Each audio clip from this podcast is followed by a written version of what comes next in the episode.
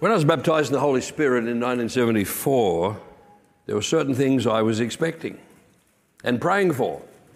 Of course, you wanted power, you know, you wanted the power of the Holy Spirit and you wanted to speak in tongues, you know, gifts of the Spirit. And basically, what I was expecting was basically the release of tongues. But when, but of course, it didn't come the first time we prayed. I, I was with others and they received a baptism. They started speaking in tongues, but I didn't. I had to keep pray on, pray on. Five days. But it seems like the hungrier you are, or perhaps the more the Lord wants to give you, the more He'll hold out on you. It's those who persevere that get more than those who seem to get through easily and quickly. I've had people over the years come to me and say they were praying and praying over this or that and uh, not getting anywhere. And I said, Oh, that's good news. this is great, you know. Means he wants to give you more than you're asking for. so, uh, well, you've got to take encouragement, you know, from all of that. Strengthened from every last prayer, you know. Well, I got more. When the, when the Holy Spirit fell on me, I got more than I was expecting. I got some things I didn't even know were in it.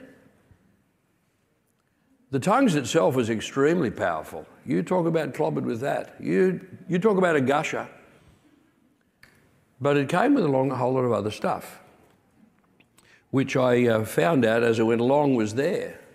The interesting thing was, I go to. Uh, prayers the next morning, they, uh, they announced a song, and I opened the songbook, and, and the words just stood off the page like there was a huge magnifying glass over it. Ah, you know, the power and the meaning. Same thing happened when I opened the Bible that day. Just, it's like suddenly the words got real big. Something was going on. But see, I was given power that I, I didn't understand or know much about. Not long after that, some of us cadets, because this is my first year in Salvation Army College, right? We, we got sent to Dubbo. You're always getting sent somewhere, usually to sing or to, or to preach or, you know, uh, lead souls to Christ, you know, witness on the streets. We were always sent out to do a lot of that.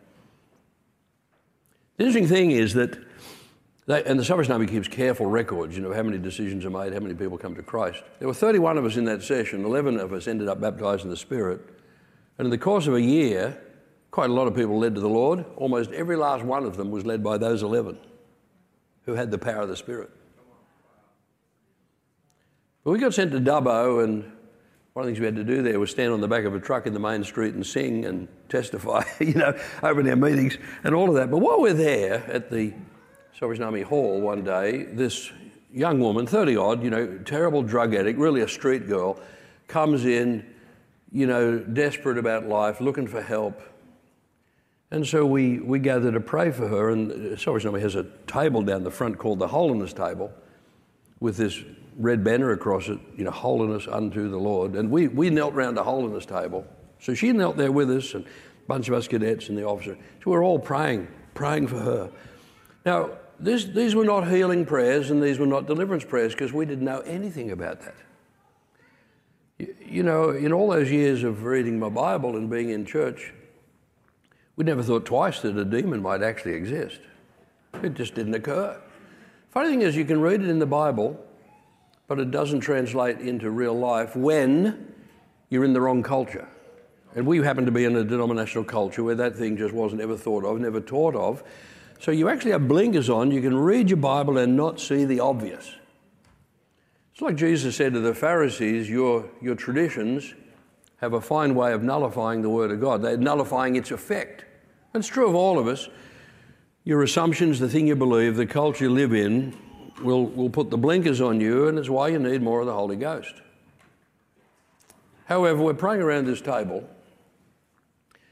and when, when I prayed my prayer, somewhere in that prayer I just mentioned the devil or mentioned Satan, one or the other. It was no great prayer, just must have been just some little thing in there about, Lord, you know, would you deliver her from the power of the devil? But I noticed the moment I said that name, she shook and, and, and throbbed a bit, a little sob. And I thought, oh, isn't that interesting? You know, like there was a reaction there. So I, I doubled around in prayer and prayed a few more things on that theme, you know, but these were just general prayers. We never knew how to pray a deliverance prayer or healing prayer. But she was totally healed. And she flushed the drugs down the toilet, totally converted. It was like a, it was like a side effect because it, it wasn't, didn't come from direct ministry other than the fact that we'd gathered to pray for her. The, the miracle was a side effect from the power of the Holy Spirit that had been given to me. And I've seen a lot of those. Like it's like life has been full of them. They just they come all the time. Uh, side effect, uh, you know, inc- incidental miracles. Aside from the ones you seek, and you get those too. But I really am arguing in favour of us all getting back to really seeking the Lord. We live in a culture that's not listening. You know, other parts of the world, you can go preach in Cambodia, you can go preach in Africa. People will listen. They'll come to Christ easily. I remember in Cambodia once I got asked to come out to a, a little church that met in a village, and uh, the house was high up on stilts, you know, and we had this little Christian meeting under the house, and uh, we went out there on the back of motorcycles, three of us, you know, you 20 cents, and they give you a ride, and you're, you're on the back, but you're not allowed to hold on, not allowed to touch them, you know, just, uh, it works. And uh, so we make this journey into the country, this little meeting under the house. Well, the three drivers of these motorcycles, they weren't even in the meeting. They were out in the backyard languishing, leaning on the back fence, fence talking to each other while we had our meeting. And I was supposed to preach, and I preached what I thought was the worst message of my life. It was actually a good word, but it just didn't seem to come, you know. And uh, still, nevertheless, brought the word. and the meeting's over. Those three guys came in and all got saved. And they weren't even in the meeting. Now, this is the Spirit of God, see. So you can go places like that, you get outcomes. Uh, right now in the world today, you know, mission, evangelism, very powerful. But right here where you live and I live, or most of us live, nobody's listening. So I think, well, we, we need the baptism of the Spirit all over again, but at another level. I'll have more to say about that specifically later. What I wanted to deal with this morning was this. I got thinking in the weeks leading up to this summit and realizing that uh, I, I have graces which I freely use, but I won't be here forever. I might be here for another 30 years. Or, as Moses might say, you know, if you have the strength, another 40.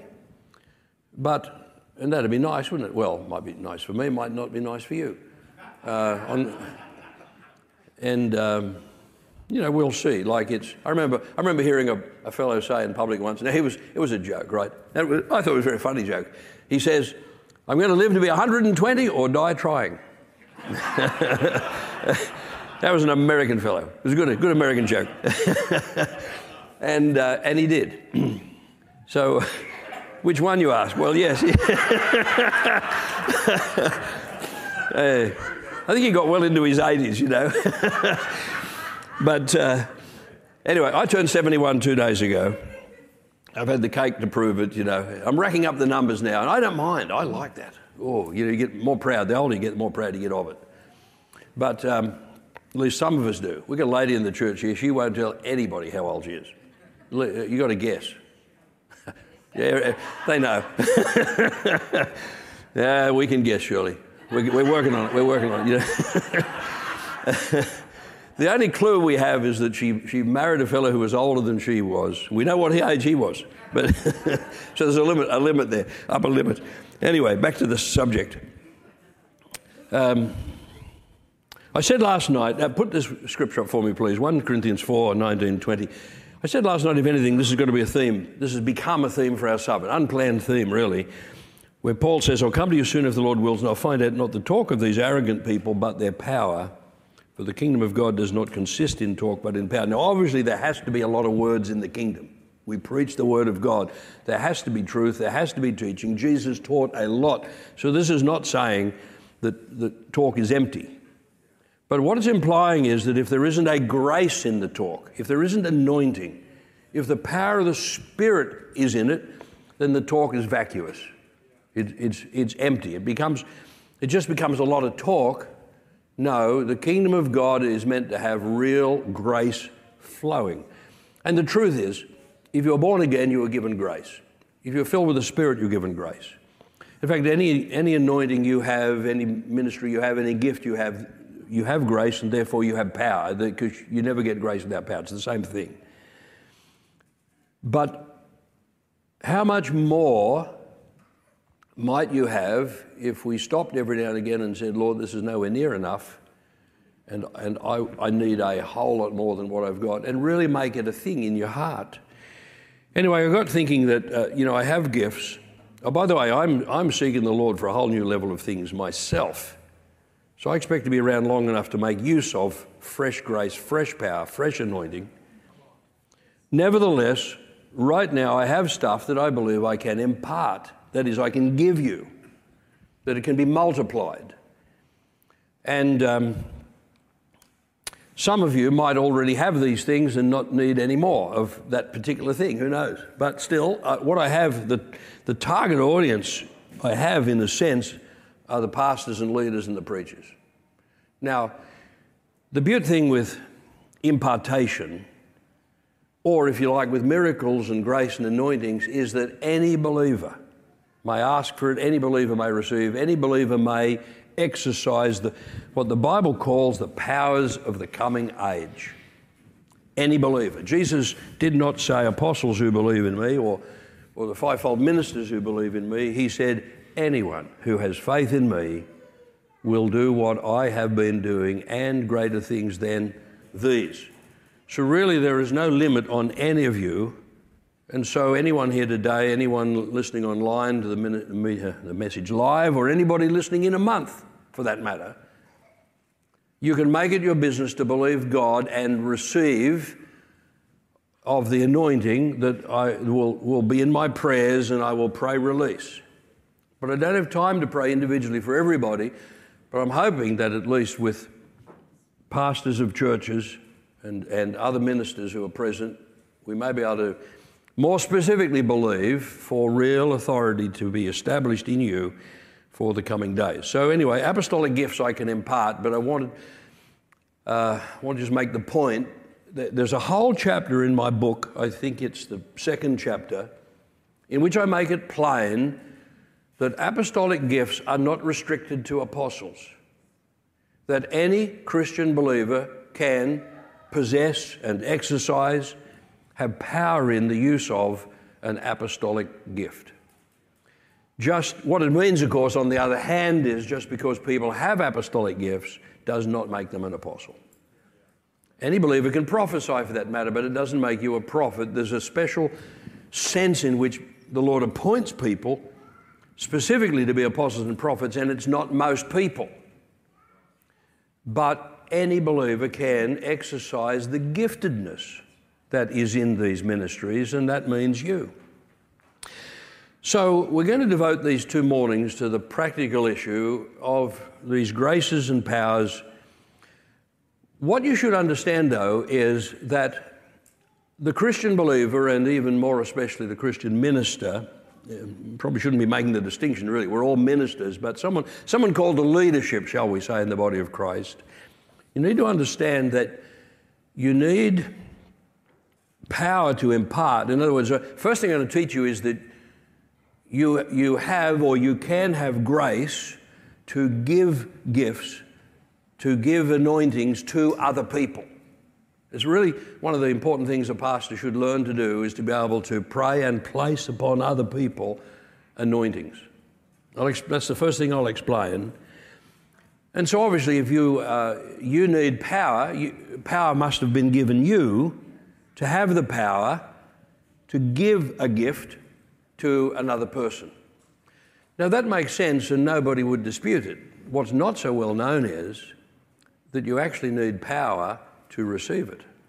So, in other words, whether you are giving it or receiving grace, you need power. That I might need to prove. But uh, Paul is pretty clear on the point. Anyway, we've said here, we've taken him at his word here, first of all, that there's something very important about power if we're talking about the kingdom of, of God. So, uh, for example, uh, years ago, and it was, uh, well, before 92, it might have been 1990, 1991. We had a lady come join our church. She'd retired. She was, she'd been a nurse. She'd been a missionary nurse as well as a nurse here in Australia. Her name was Ruth.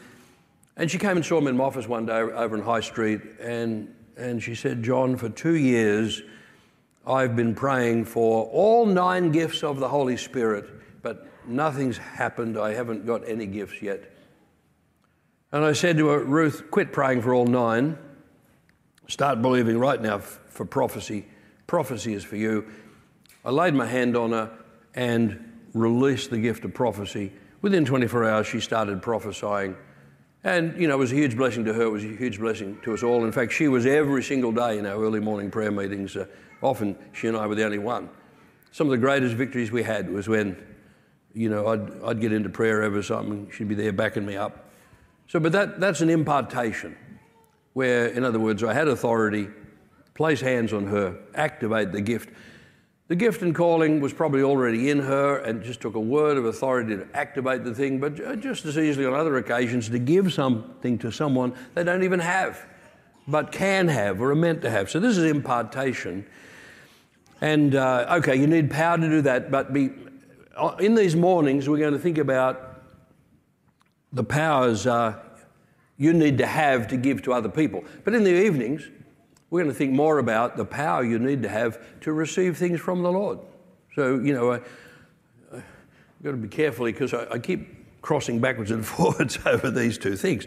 But let me just make the point about the power you need to receive, first of all. We come back to that later.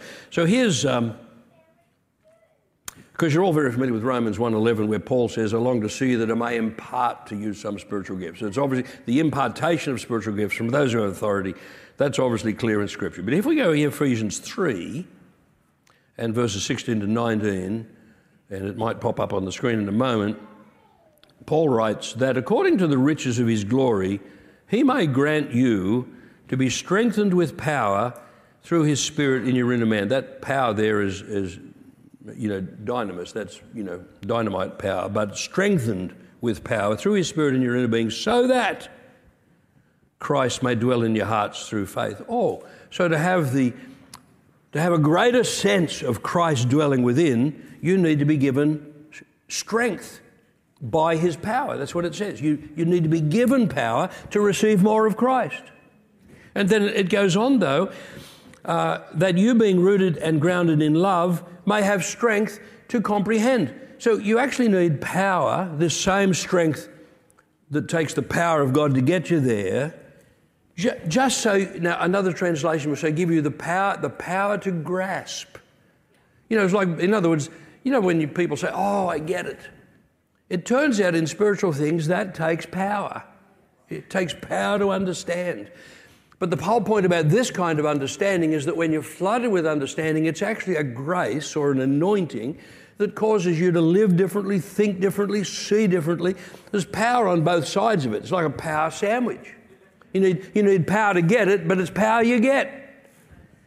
So th- this is very, very important. And um, there's a little line here too may have strength to comprehend, or if you like, the power to grasp, together with all the saints, but we'll come back and deal with later. And what are you grasping? Well, in this verse, you're grasping the breadth and length and height and depth of Jesus' love.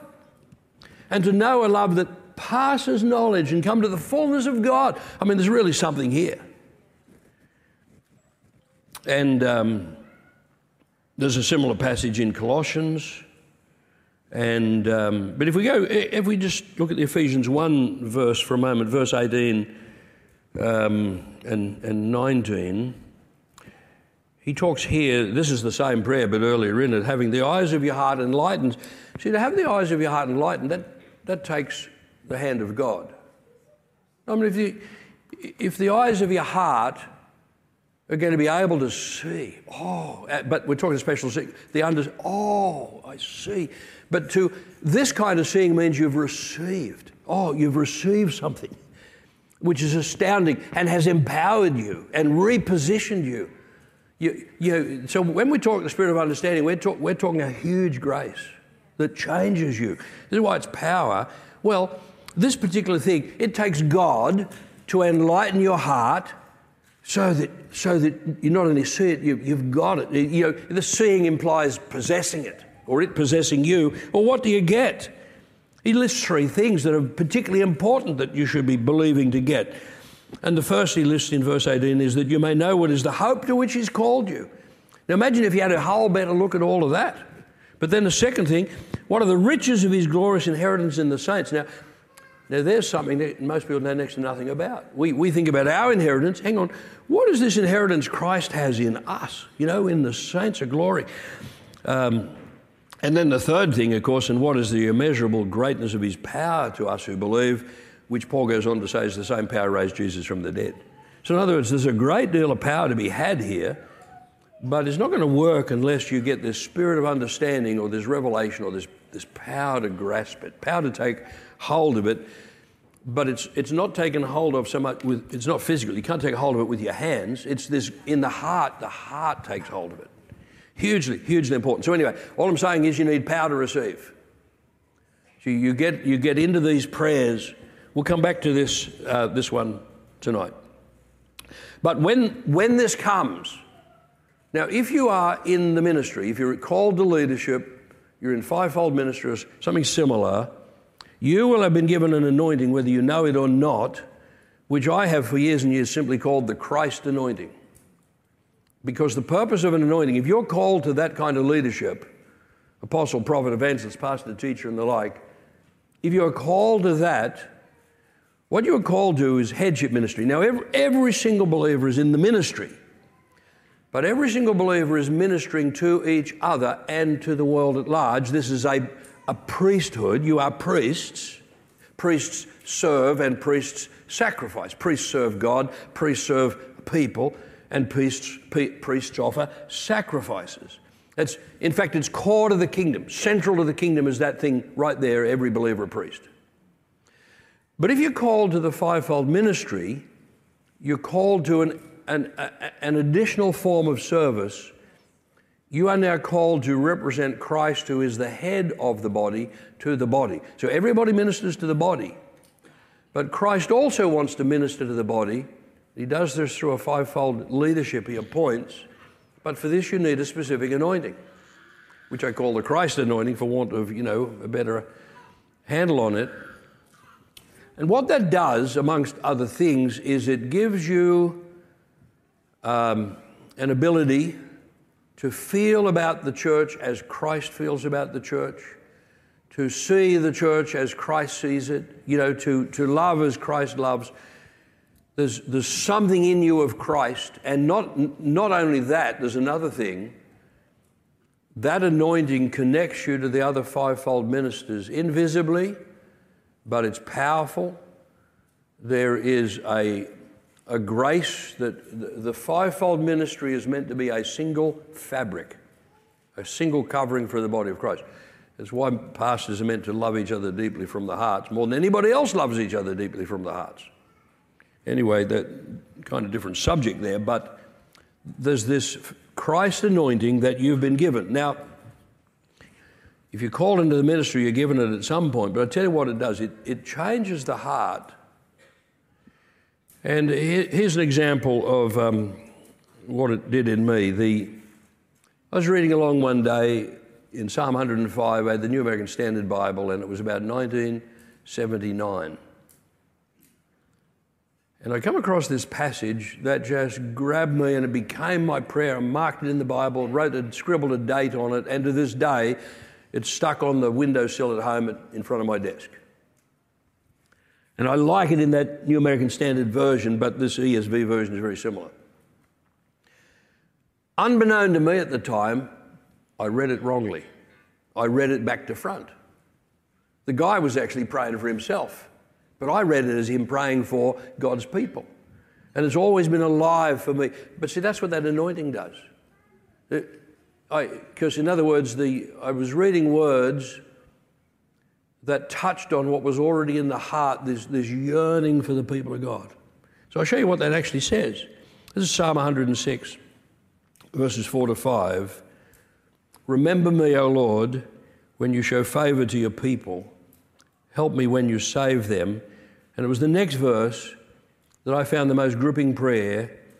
In my mind, praying for the saints, praying for the church, that I may look upon, or the version I had, had see, that I may see the prosperity of your chosen ones, that I may rejoice in the gladness of your nation, that I may glory with your inheritance. And, and for me, in other words, for me, I wanted to see this in the body. But um, what the guy was actually doing was praying, praying to the effect that, Lord, when you do this for all your people, you do it for me too. That's the, the, the literal meaning of it. But I forget that. that it, was, it was that Christ anointing that did that. The, the yearning was there. And um, thank God for it.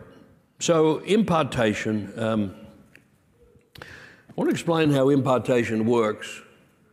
And some of you might have heard me talk about this already. It's too bad, plenty of others haven't. And this foundation is needed so we can get on to actual anointings.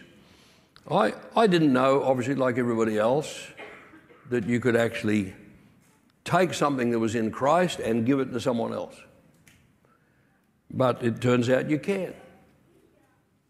And um, I already told you about the Ruth story, and you know, little things like that happened along the way. So obviously, there was a basic belief there that uh, you could, uh, well, the impulse of the Spirit was in things like that.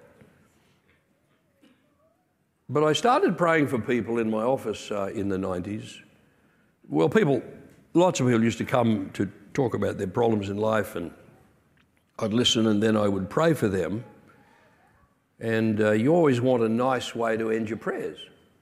So you always, you know, you're praying along and prayed over all the things that, that came up, and then you pray to bless them and bless their family. But you're always kind of, you're always looking for some kind of benediction to put on your prayer, right? Make it sound like it had a, had a nice completion.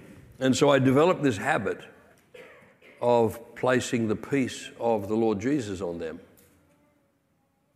And I would take a hold of the peace of Christ and place it on their minds in, in my prayer and on their hearts and release it to them. It always took that form of words, you know, I place it upon them in the name of Jesus, release it to you.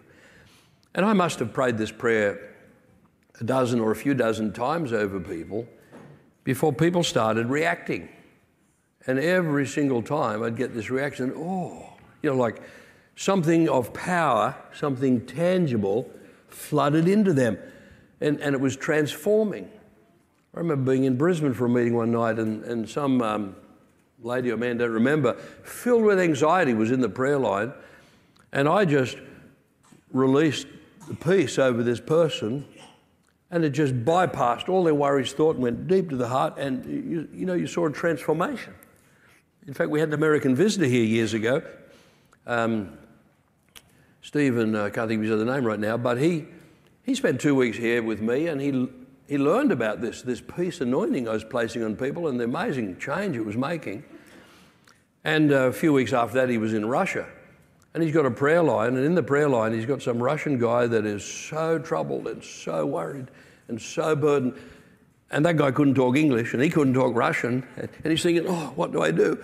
So he lays his hands on him and he prays. And, and, and he said he, he released over him the peace that he had received from John Alley in Rockhampton. He released it over him. And the power of God came on him and transformed the guy. and the guy couldn't hear, understand a word of it. No, no, this is miracle stuff. And I discovered, guess what I discovered? There's a peace anointing. Like it's tangible. No wonder Jesus said, Say peace to this house. You know, and your peace will rest on it.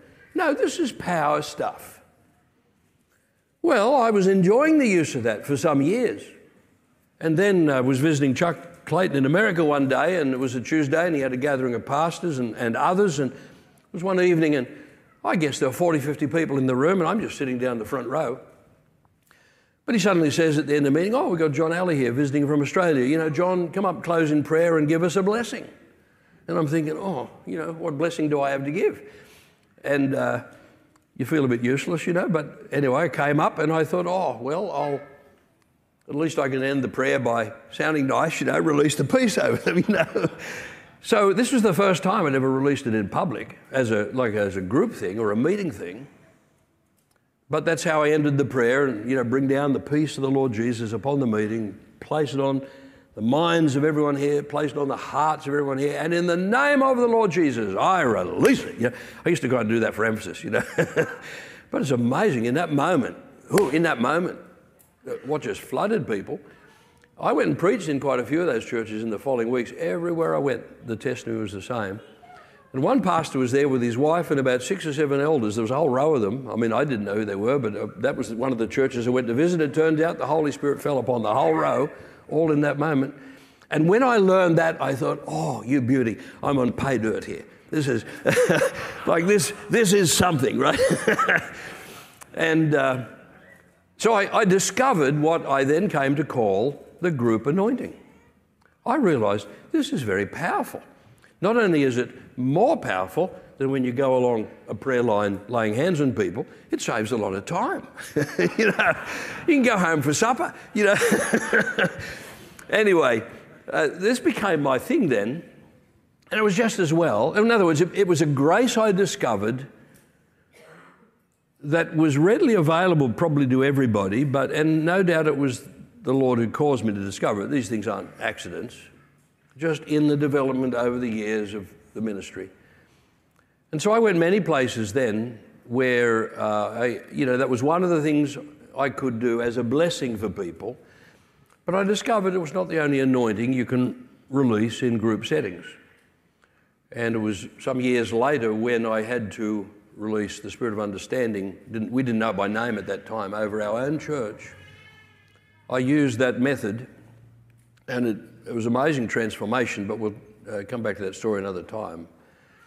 And so, what I discovered, or what I came to realize, was that when you have a meeting like this, there is an anointing present. Like the Holy Spirit is present, and so there's a grace over the whole meeting. Everyone's sitting under the Word of God, or you know, the power of the Spirit in prayer. So that's that's the group anointing, if you like. It's there. It is grace over the body of people, and that into that uh, into that anointing you can release blessings. And so I discovered you can take a hold of pretty much anything, I, uh, whatever it is the Lord wants to give. I remember being at a Baptist church in Sydney, and I mean, uh, some places I'd pray and there'd be a whole list of things. One after another, the Lord would have me release to them, and some places it was just a few things. But I remember that particular church, the Lord wanted me to, to take of the favor that He had given me, the favor that was on my life, and place it on that whole church and release it to them. It's astounding what you can do. I was in another meeting in um, Brisbane. It was a Wednesday afternoon, and it was uh, ostensibly a gathering of intercessors. About 30 people present, some pastors, and, and the rest were you know, ladies who were intercessors for uh, Logan City, it was. And um, whatever I was preaching about, probably about the idea of uh, you know the city church as one body and city eldership. In fact, I remember it was in that meeting that after two years of prayer, I got such a revelation while I was preaching of what city eldership was all about. But when it came to the end of that meeting, the thing the Lord wanted to give them was the spirit of humility. Now, it had never occurred to me before that you could obtain humility any other way except hard work like, you know, you pray for the Lord to make you humble, you're going to get beat up kind of thing, you know. You've got to humble yourself and work at it. And, you know, perhaps eventually, after a long, long time, you might have, you know, a, a modicum of humility more than you had before. but the most unusual thing happened.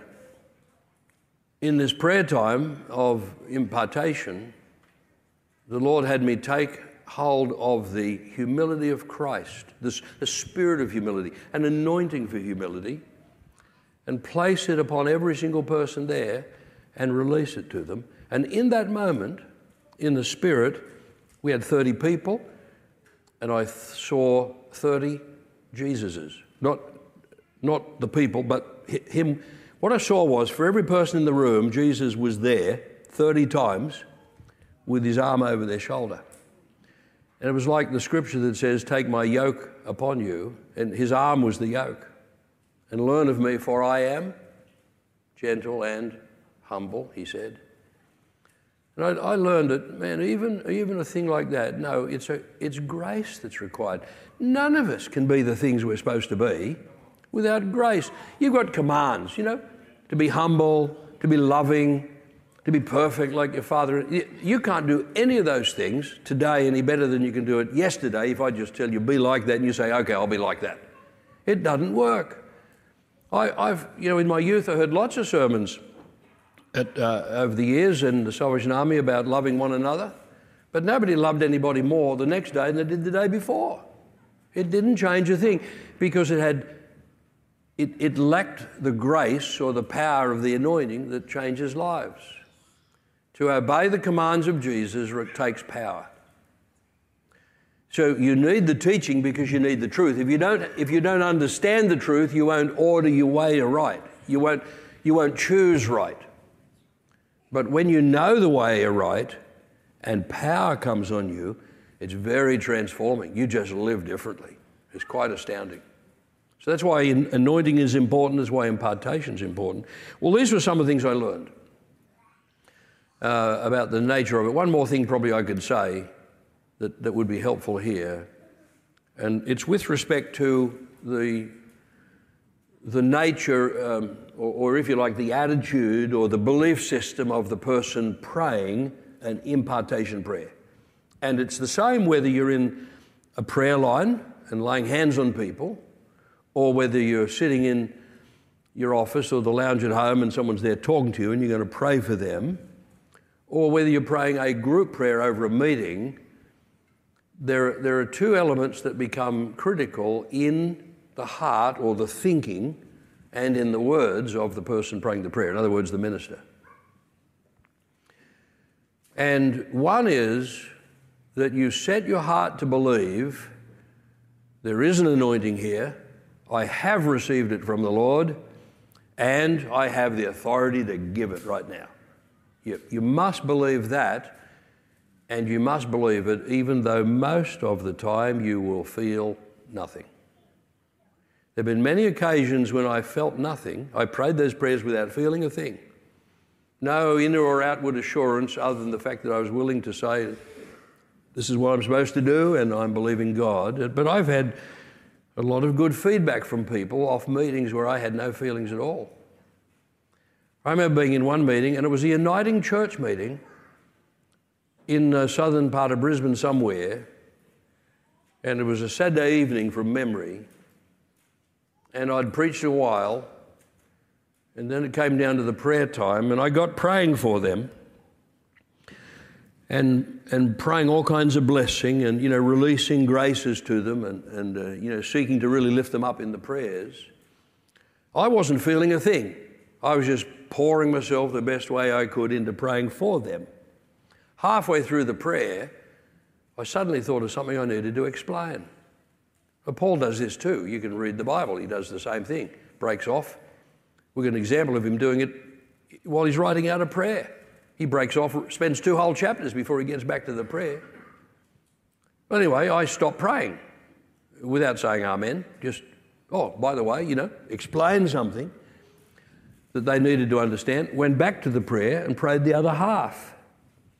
All the while, oblivious to whatever's going on, but got an amazing report to say from eyewitnesses who were there in the meeting that when I first began to pray, a breeze blew through that building. I never felt the breeze, but they all felt it, and it was so tangible that the papers pinned to the notice board were fluttering in the breeze. And when I stopped to explain something, the breeze stopped flowing and the paper stopped fluttering.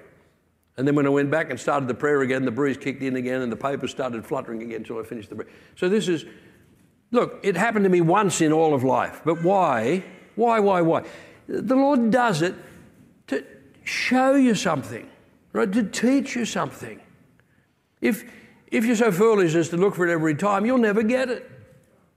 You take, you take from that rather instruction. Oh, you know, grace is at work, whether you feel it or not, see it or not. So get believing. Be very positive. In other words, if I could, if I could use a, a crass expression, it's a confidence game. But then confidence is a Bible word. You know, draw near with boldness, he says, with confidence to the throne of grace. And you've got to bring this kind of confidence in what you're doing Sometimes you can, I mean, I, the two or three times in my life that I thought I preached the worst messages ever, I got great outcomes. And so it, I've discovered it doesn't even depend on me feeling like I've done a good job. You, you must believe. And so the, the ministering person, uh, you know, angels are called, you know, flames of fire sent out as God's ministers, you know, serve his people. Well, let me tell you, the same word used in the Bible for angels is used for men and women that God sends out as his messengers, as his evangelists. And that's the, precisely the same word. And so there is a real sense in which you, uh, if you have been given a commission, you've been given a calling, you've been given the task of preaching the Word of God, if you've been given the task of preaching the Word of God, you've been given the task of praying with authority as well over people, just as much. And I think you've got to believe, even if you don't feel the fire burning, that fire is burning. You are a, a flame of fire. You're, you're a minister of grace. And so I, the, the point of the, if we narrow this down to the point of the session, it was to believe that you can impart, that you can pray and a gift will flow. And of course, the sky's the limit with respect to what giftedness can do. You may be praying for someone to be healed, you may be praying for someone to have the gift of healing. But you, you've got to take this place. Uh, I've only covered one of the two points, and that is so there's got to be this understanding in the heart, if you like, or this belief system in the heart. I can do this, I have authority to do this, this is the way it works. Grace is present whether I feel it or not. Here in this meeting, the Holy Spirit is present. In other words, you, you build yourself up in faith to say, this is, this is the job I have along with preaching the Word of God. Because you can release over congregations, over a whole congregation, you can release the peace of the Lord. You can release graces and gifts and anointings. The Lord told me it's actually possible to release it over towns and villages and cities and states, and we ought to be exploring it. Now, obviously, you know, apostolic grace and authority may well be needed for some of that stuff, and it's best if we sometimes get together, you know, and agree. This is what we're going to believe for and release.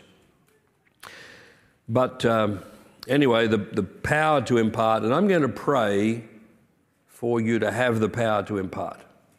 And then we're going to talk in, in the next, next session and tomorrow morning about some specific things that you can be imparting or or praying for. I thought I would have gone a bit further in this session. It's always the way. Uh, anyway, we've probably, you know, we I thought I would have dealt with two subjects in this session, but I've dealt with one. However, it's, it's kind of like the foundational one. I don't mind having spent more time on it. The, the thing is to believe that the authority of Jesus is in you. When I was baptized in the Holy Spirit, the, the, the, the one of the big things I was not expecting, but which I was given a truckload of, was authority. And uh, from the beginning, people used to remark about the level of authority that was there, but because I never knew what it was for, and I wasn't especially conscious of it. But obviously, that was because that, that being set aside for apostolic ministry, you know, which I didn't even know about for 15 years, was marked out by certain graces that were given right up front. I've explained in my chapter over here on miracles that every believer can work miracles, every pastor can work them, even false prophets can work miracles. The difference with apostles is they must. That is, if you've been given apostolic anointing, miracles come with the package. And that's really what happened with me. That's really what happened with that girl around the table. There was power and authority for miracles I didn't even know I had. Now, I had to learn more. You had to grow in the use of it. You had to grow in faith. You know, it, it wasn't going to be automatic every day. Fact, the Lord took me in hand that year to teach me how to pray so that my prayers would be answered most wonderful thing. And when I look back on that, I think, yeah, that must have been also because of the nature of the calling. Anyway, um, authority You might say authority I came by more easily, but it, neither was it without really seeking the face of God to get the breakthrough in obtaining the baptism of the Spirit. I was determined, you know, night after night, day in, day out, believing God. I was determined to find that thing even though I didn't know how to find it. And um, it, it'll be the same for all of you with any of these aspects of ministry power. You can find it, you can obtain it. Most of us, though, we become satisfied with the bit we've got used to. We're doing enough to make people around us happy and to keep ourselves happy. Whereas, in fact, there's another whole wealth, wealth of opportunity. And I think of that scripture that says, you know, all the rich treasures of wisdom and understanding are hidden in Christ. And uh, there's an Old Testament scripture that says the fear of the Lord is the key to that treasure. And the fear of the Lord is just another way of saying, you know, the, the humble, dependent heart that seeks after God. The um, riches, you know, riches of grace available to us all. But the other thing, probably to emphasize, but I'll do it more later, is you get what you ask for. You, now, admittedly, I got some things in the package I had not asked for, but there was a unique calling.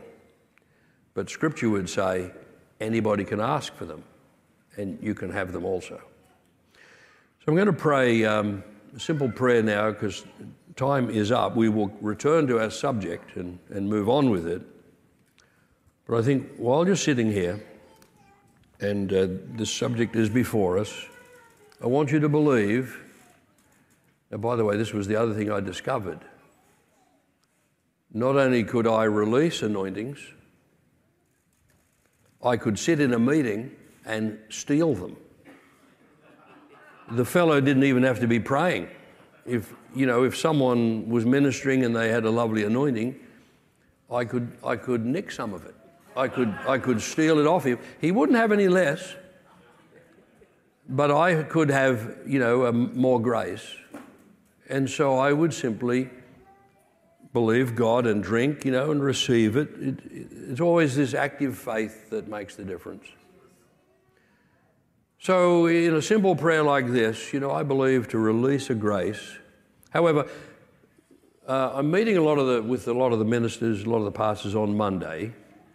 And I, I will want more specifically to take time with just to renew the prayers, you know, laying on of hands, things like that.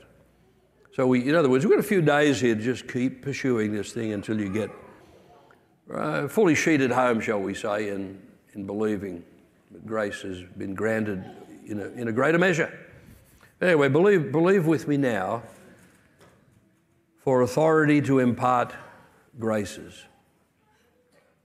And Father, I thank you that authority is real because it's Christ. This authority has been established. And Jesus said, All authority has been given to me. All authority. Therefore, you go, he said, which implies that all that authority rests on the going ones, the ones who are sent. I thank you. The authority of Christ is present right here, today, and in this minute. The authority of Jesus. And by the authority of the Lord Jesus, I place upon all the believers and all those online, I place upon you each the power of Jesus, the authority of the Lord Jesus. In the name of the Lord, I release authority to you. Authority in the Word of God, authority in prayer, and I give to you in Jesus' name the power to impart the power to bless, the power to speak, the power to build up, the power to establish grace in other people, the power of words. In the name of the Lord Jesus, I activate it in you right now. I release this to you and declare you have the power especially every leader in the ministry of Christ, you have the anointing, you have the power to activate gifts and to call people with callings and to release graces, to release the grace and the peace of the Lord Jesus in all its forms. In Jesus' name, I give you authority. Now, everybody, soak, soak the Spirit of God, soak His presence. Just receive it to the heart. Thank you, Lord, you hear our prayers. Now I pray for every one of these ministers of Christ, ministers of the Word of God, establish the word of your authority in them all the more. Thank you that you hear our prayers. Yes, amen. On the receiving end, what makes a difference is simply what you think, what you believe. Um, anyway, uh, sorry to disturb the reverie, but um, going to take a little break and. Um, yes, I do this to people. But anyway, if you want to sit for a little while, that's fine. If you want to go get coffee, that's fine too. And um, we will come back. When you hear the sound of all kinds of music, that's the time to, to run back again.